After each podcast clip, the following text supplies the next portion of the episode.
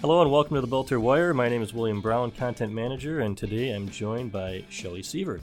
Shelly is the Director of Business Development with Boelter, who has spent the last 15 years specializing in senior living, specifically working with independent living, assisted living, skilled nursing, and continuum of care communities.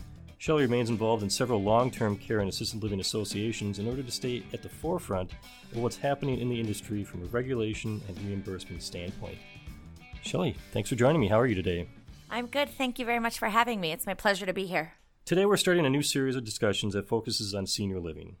The first episode that we're going to talk through is going to take a deeper dive into the larger concerns of a senior living dining facility, uh, specifically food waste management. So I know most often waste is associated with food, food that's either thrown away or maybe not stored properly. But to kick things off today, let's start talking about the idea of spending waste. I mean, that's a whole other form of waste that we can get into.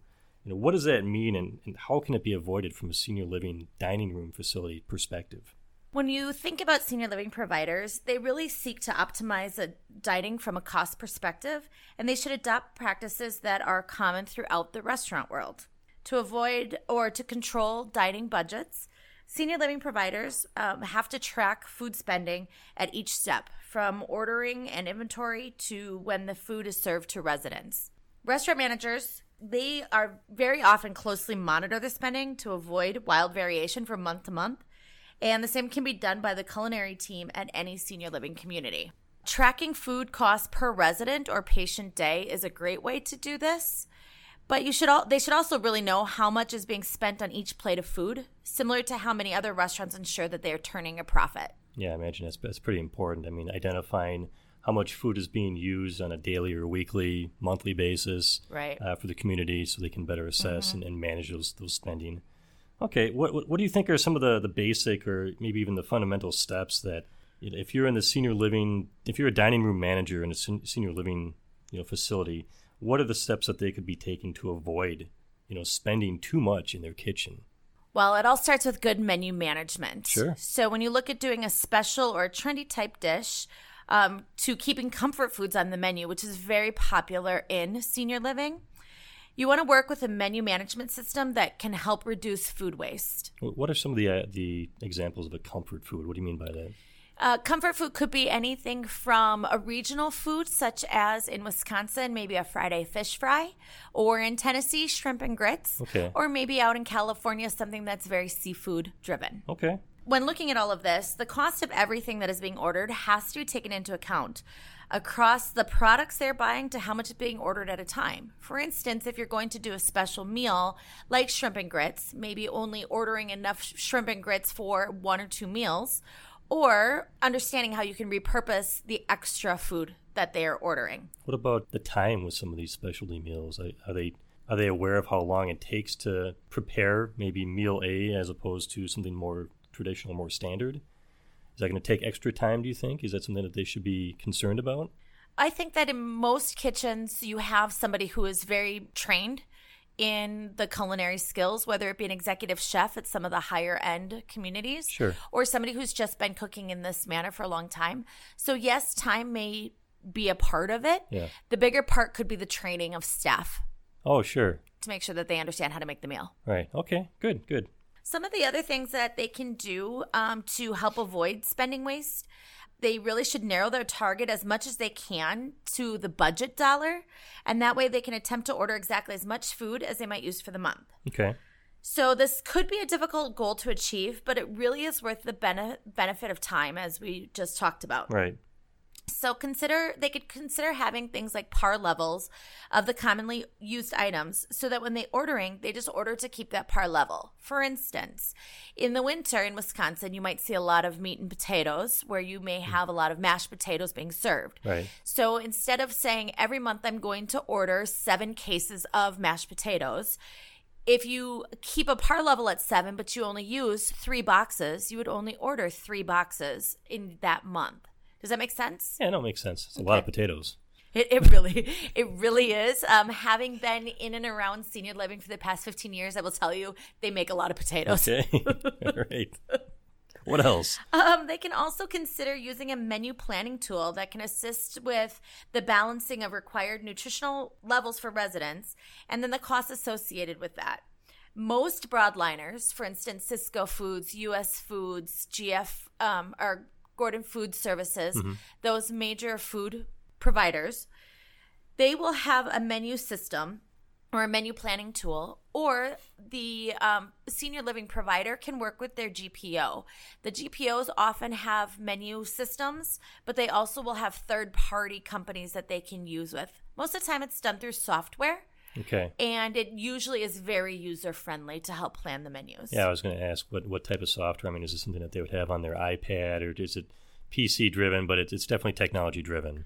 It is technology driven. Okay. And most of the time, these communities are going to be very familiar with using a menu planning tool. Okay. But really utilizing it to its full potential really can help when it comes to menu planning, figuring out how much food to order, and how you can repurpose some of the food from meal to meal. Is this a tool that you think is pretty common, regardless of what the restaurant or where the restaurant is? So, your average mom and pop restaurant, restaurant or a chain restaurant, are they using similar tools, or is this a tool more specific to the senior living facility? It's going to be a tool that's going to be used when cooking large batches of food. Okay. So it'll be specific more often towards thing uh, or communities like senior living or hospitals or universities. Okay. But they can still do a restaurant type menu utilizing the menu planner.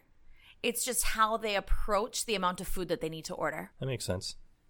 Um, some of the other benefits of better managing their food budget is that it can result in additional money being made available for new and creative menu ideas or even better ingredients down the road. Right. For instance, with a better management of the budget, the uh, food service director may find that they've got money in their budget to purchase some higher end steaks and do a special steak meal. Yeah. Or maybe they can do the same and bring in either instead of shrimp, they can bring in lobster or clams or something like that. Maybe there's an upcoming holiday that they want to go all in on. and Right. now they have a better opportunity to do that. For instance, I know a lot of places will do special things for both Mother's and Father's Day, and that's a good example. Sure. Okay. Another thought with the money saved is that they might be able to take that money and use it towards rewarding the staff. We all know that finding and keeping good staff is a challenge across all areas of food service. Right. So what they could do is maybe um, if they save a little bit of money, maybe once a month they do a special cookout for their staff, or they provide a special meal, or maybe they've got a reward system in a different way that is um, meaningful to their own staff. Yeah. I think every little bit helps in that situation. Keeping your staff happy, keeping them coming back day after day. Absolutely. In the end, it's really all about the residents. Make sure that they are happy from day to day and from one meal to the next. Okay. So let's shift to the idea of waste in the more traditional sense. You know, as we were preparing for this discussion today, I was doing a little bit of research online and I came across an article that was estimating, I believe it was up to 250 pounds of food waste per day across senior living facilities located in a single state. Now, that, that seemed like a pretty high number. So then, if we take that number, take that average, and then multiply it by the total number of senior living facilities across the entire U.S. currently in operation, that's a huge amount of food waste. You are absolutely correct. Uh, food waste is something that is being talked about more than just in senior living. I read an article today about food waste in restaurants, um, but more specifically also in hospitals and campuses globally. And I looked this up. According to the Food and Agriculture Organization of the United Nations, over a third of all food produced for human consumption is either lost or wasted. So to put that into a little bit more of a um, understandable number, that amounts to 1.3 billion pounds of food annually. And even worse, global hunger is on the rise. Yeah. So all that food that's being wasted means that we're not being good stewards of the of our food supplies. And it's one of the easiest things that we can do to improve our global impact. And there's the added bonus too of saving the valuable dollars when watching our food waste. Yeah, I didn't even think of the idea of you know the global hunger and equating that and kind of folding it back into how much food waste just daily and you know what we could be potentially doing with that. That's just that's a staggering number. I mean, that's those are some interesting figures that you're throwing out. I find it also very staggering. And I think about even myself when I'm cooking, how much food I potentially am wasting. And I've become very aware of it in the last several months. Yeah, yeah, it's hard not to. I mean, it, it, whether you're a single person, whether you're a couple, or if you've got a family, especially a young family, and the amount of food that gets wasted in those situations. Now, now we're taking that same idea and we're applying it to a, a senior resident community where there's, I mean, hundreds of people living there. Yeah, that's that's a lot of food. That's a lot of waste. It is um, when we look at the restaurant industry, which is the it's all hospitality when it comes to dining. Yeah. But when we look at the restaurant industry, according to the USDA, they are wasting over $162 billion a year on food. Yeah, unbelievable. Um, and it really might be stating the obvious, but food waste really disrupts the bottom line of a restaurant in a significant way. And that, of course, then is carried over into every aspect of food service. Um, the f- costs associated with food waste it really does directly impact the overall expenses required to take care of seniors and to have them live comfortably um, within their communities. Sure. And we know that after labor, food is the biggest area of spend in a senior living community. Yeah. Now, there, there's also this idea or this notion of pre and post consumer food waste. So, again, looking it up, I, I come to realize that pre-consumer waste is it's mostly associated with food that it never even leaves the kitchen. Where where post-consumer waste is all about the food that was prepared, it was purchased, it was served to a customer, but then never eaten. So, it, can this this same idea, can this this pre and post consumer food waste, can that also be applied to a senior living facility? Uh, absolutely. And there really are two different areas to look at when it comes to um, pre consumer and post consumer food waste. Those yeah. are the two big areas. So when you're looking at reducing your food waste prior or pre consumer food, you really need to look at evaluating your inventory to verify that the orders that are being placed aren't too large. Yeah. For instance, if you know that your residents aren't necessarily the biggest beet eaters, you don't want to order 17 cases of canned beets just because they are on sale. Nobody should order that many beets. it just shouldn't be. I happen to love beets, but that's a lot of beets. um, they also want to make sure that within senior living that the food service team is really maximizing the shelf life and the perishables so one of the ways to do that is you want to make sure that the food is always dated and then it's rotated the first in first out concept mm. and those are ways to help use food before it goes bad I know it seems obvious, but actually having these behaviors and habits really will help with that pre consumer food waste. Sure. Um, there's some other things that can definitely happen, like being creative and repurposing ingredients. For instance, maybe on Tuesday night you serve uh, broccoli as your vegetable of the day, and then on Wednesday you offer a broccoli cheddar soup. Oh, of course. You could also yeah. look at doing um, offering bread and bread that is somewhat stale, then using it to make croutons for the salads, or any leftover meat, turning it into soup. Or what about um, meat that is not exactly the most attractive and using that and turning it into a broth? There are a lot of different ways that you can reuse or be creative with that food that's left over. Right. The other thing is training your staff to understand the importance of food waste. And behaviors are the hardest piece of this, the hardest thing to change. So there's a few I have a few different ideas and obviously talking with other communities is a great way to get ideas. Uh, but you can definitely ask your staff what are their ideas on how they can prevent some of that pre-consumer food waste. Yeah. Getting them involved, giving them some buy-in and showing that you do appreciate their feedback and they're adding value to the program. Or I just read today in another magazine, um, maybe having a competition with your staff on who can repurpose food that would otherwise have been tossed. For instance, maybe the tops of carrots can be cut off and turned into a pesto, hmm. or the bits of asparagus that are going to be um, usually tossed because they are not going to look attractive on the plate. Can that also be repurposed? Yeah, those are both good ideas. I, it also it you're getting your employees involved, you're getting them invested in the situation, right? They're they're just not doing their routine business for the day. They're they're providing their feedback. Maybe they're coming from another senior living facility where they did something there that they can now implement at this new location. That's and that's absolutely right. Do not shy away from asking your staff because they may have ideas that you never thought of. Right. Yeah. Might as well. Absolutely.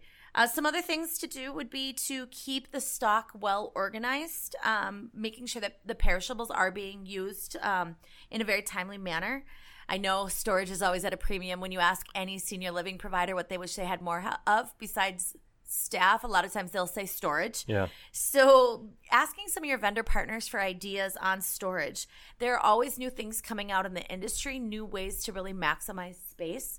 And being able to keep your fingers on the pulse of these new trends may help actually help you use your food in a more timely manner. Uh, the other couple things would be offering staff leftover meals or other vegetables that maybe they can take home at either a reduced rate or for free. So Sure. they can use them as well. Yep. Plus, if you can um, offer staff some food that maybe didn't go over very well for a dollar or two, you can use that towards uh, just your overall food budget. But moving into post consumer waste, some of the things that you can do um, would be to definitely monitor the portion sizes that you're giving to somebody in the dining room. You could try a scale. Or you can also use the pre-measured scoops or spoons. They're called spoodles. Or um, Did you make that up?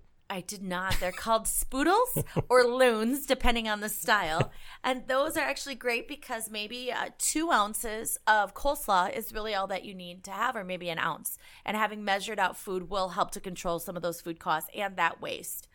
Um, managing resident expectations to make sure that they're fully aware of each menu item really can also help making sure the food doesn't come back to the kitchen, which more than likely means it's going to be tossed and new food will be sent out. So, using a resident council when planning your menu is key because they can help get the word out. So, if you're doing something a little different on the menu, the residents are ready to see that new item on the menu. Well, what do you mean by a resident council? Most communities will have a group of residents who get together and will give their feedback and be the voice of the residents for the whole community. Okay. Trying to get 250 residents in one room and asking for opinions in order to plan. It's hard enough to get five people to agree, let alone 250 people to agree. Right, right. So they are usually are nominated or elected by the rest of the residents and then they come to some different food planning meetings and will give their feedback. So similar to getting the other employees involved in some of these decisions, now you're getting the actual residents involved and helping to make these decisions at the same time. Absolutely. Okay, good. Another thing that you can do to track the popularity of a meal, and that will be able to tell you whether or not you need to spend the money to put that meal on the menu again, is to do what I like to call, and I'm actually stealing this from somebody who used it once, but a garbage can review. What that means is that as your staff is clearing plates, you have somebody who is standing next to the garbage can and they are they require you require your staff to bring the food back to that garbage can and they still go about their normal business, they scrape the plates. Yeah. As they're scraping, you can make notes of what went over and what didn't. For instance, maybe the salmon with green beans and rice everybody ate the salmon and they ate the green beans, but you're tossing a lot of rice. Can you change the amount of rice? Can you change that side of that meal so that you're not wasting as much food? Would you take that information? It seems like a really good idea to kind of identify what's working, what's not from a menu, you know, perspective. But then would you take that that data, that information back to the senior council and say, hey, you know, we noticed in the last, you know, two weeks, based on your example you just gave us, you know, we're, no one seems to be eating the rice. You know, why why is that? Is it are people just not interested in rice? Do they want a different flavor? Could you take that back to that council and try and get even further data to then even further refine the menu? Absolutely. That I think that when it comes to senior living dining, you have to remember that these residents live in your restaurant, essentially. Yeah. They're there for potentially sometimes three meals a day. So, definitely getting them involved, asking them those questions is also a great way to show them that you value what they have to say and that you care about their experience as much as if they go to a five star restaurant, they would care about their experience. Right. Right. Um, I think that the garbage can audit is such a simple way to start noticing some of those trends. Yeah. And what does it require? Once a week, standing by the garbage can and making some notes. It doesn't require anything more complex like having a scale or trying No. to figure out any of those types of things. Yeah, I mean, you, you, like you said, you're there anyway, scraping the, the excess food into the garbage can. It's just taking some quick notes. Exactly. Yeah. Okay. Exactly. Good. Uh, the final thing that can also ha- help with post consumer food waste is offering the residents to take the food back to their rooms to either have as a snack later in the day or uh, for instance, uh, I do a lot of business lunches, and mm-hmm. there are times that I will be sitting there talking, having a great time, and I will only eat about half of my food. So I can take that back with me and then eat it later in the car, usually on my way to the next meeting. Well, the same can be said about seniors. Maybe they're having a really great discussion at lunch, and instead of eating, they decide that they want to pack their food up. Yeah. In a couple hours, when they're hungry again, they can just eat that as opposed to having to ask for another snack or using eating their own food from their own refrigerators or going down to your bistro or another area to purchase something. Yeah, I suppose it has nothing to nothing to do about the quality of the food. It's just that they they didn't get around to finishing it, or like you said, they were too engaged in other conversation, taking it back to their room where they probably have a microwave and oven that they can use anyway. Um, it's very easy to reheat, and it's still fresh. It's probably still very good. They can get to it when they get to it. Exactly. Very good. Thank you for taking the time to talk with me today. Before we end the episode, can you fill in our listeners with the best way they can reach out to you directly if they have any additional questions, concerns, they just want to tap you on the shoulder? Absolutely. Um, my email is my first initial S for Shelly and last name Sievert, S like Sam, I E, V like Victor, E R T like Tom, at boelter.com. And Boelter is spelled B O E L T E R. Um, also, my phone number is 615 476 2725. That is my cell phone, and I can be reached at it most times of the day. I'm also on LinkedIn, and definitely look me up. I follow a number of different trades so that, and a lot of times I'll share that information because just because it's coming from a quick serve restaurant doesn't mean that it does not pertain to senior living. As a reminder, you can connect with us by visiting boelter.com as well as reach out to us on, Shelly stated, LinkedIn, Instagram, and Facebook. We're active on all three of those. Uh, we encourage you to subscribe to this podcast and share it with your friends and coworkers.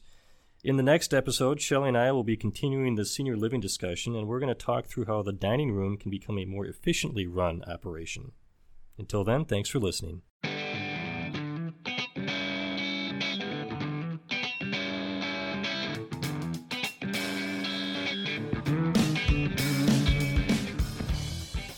Thank you for listening to the Boelter Wire podcast. Remember, you can visit us at boelter.com for all of your restaurant supply, beverage, hospitality, janitorial, and licensed branding needs.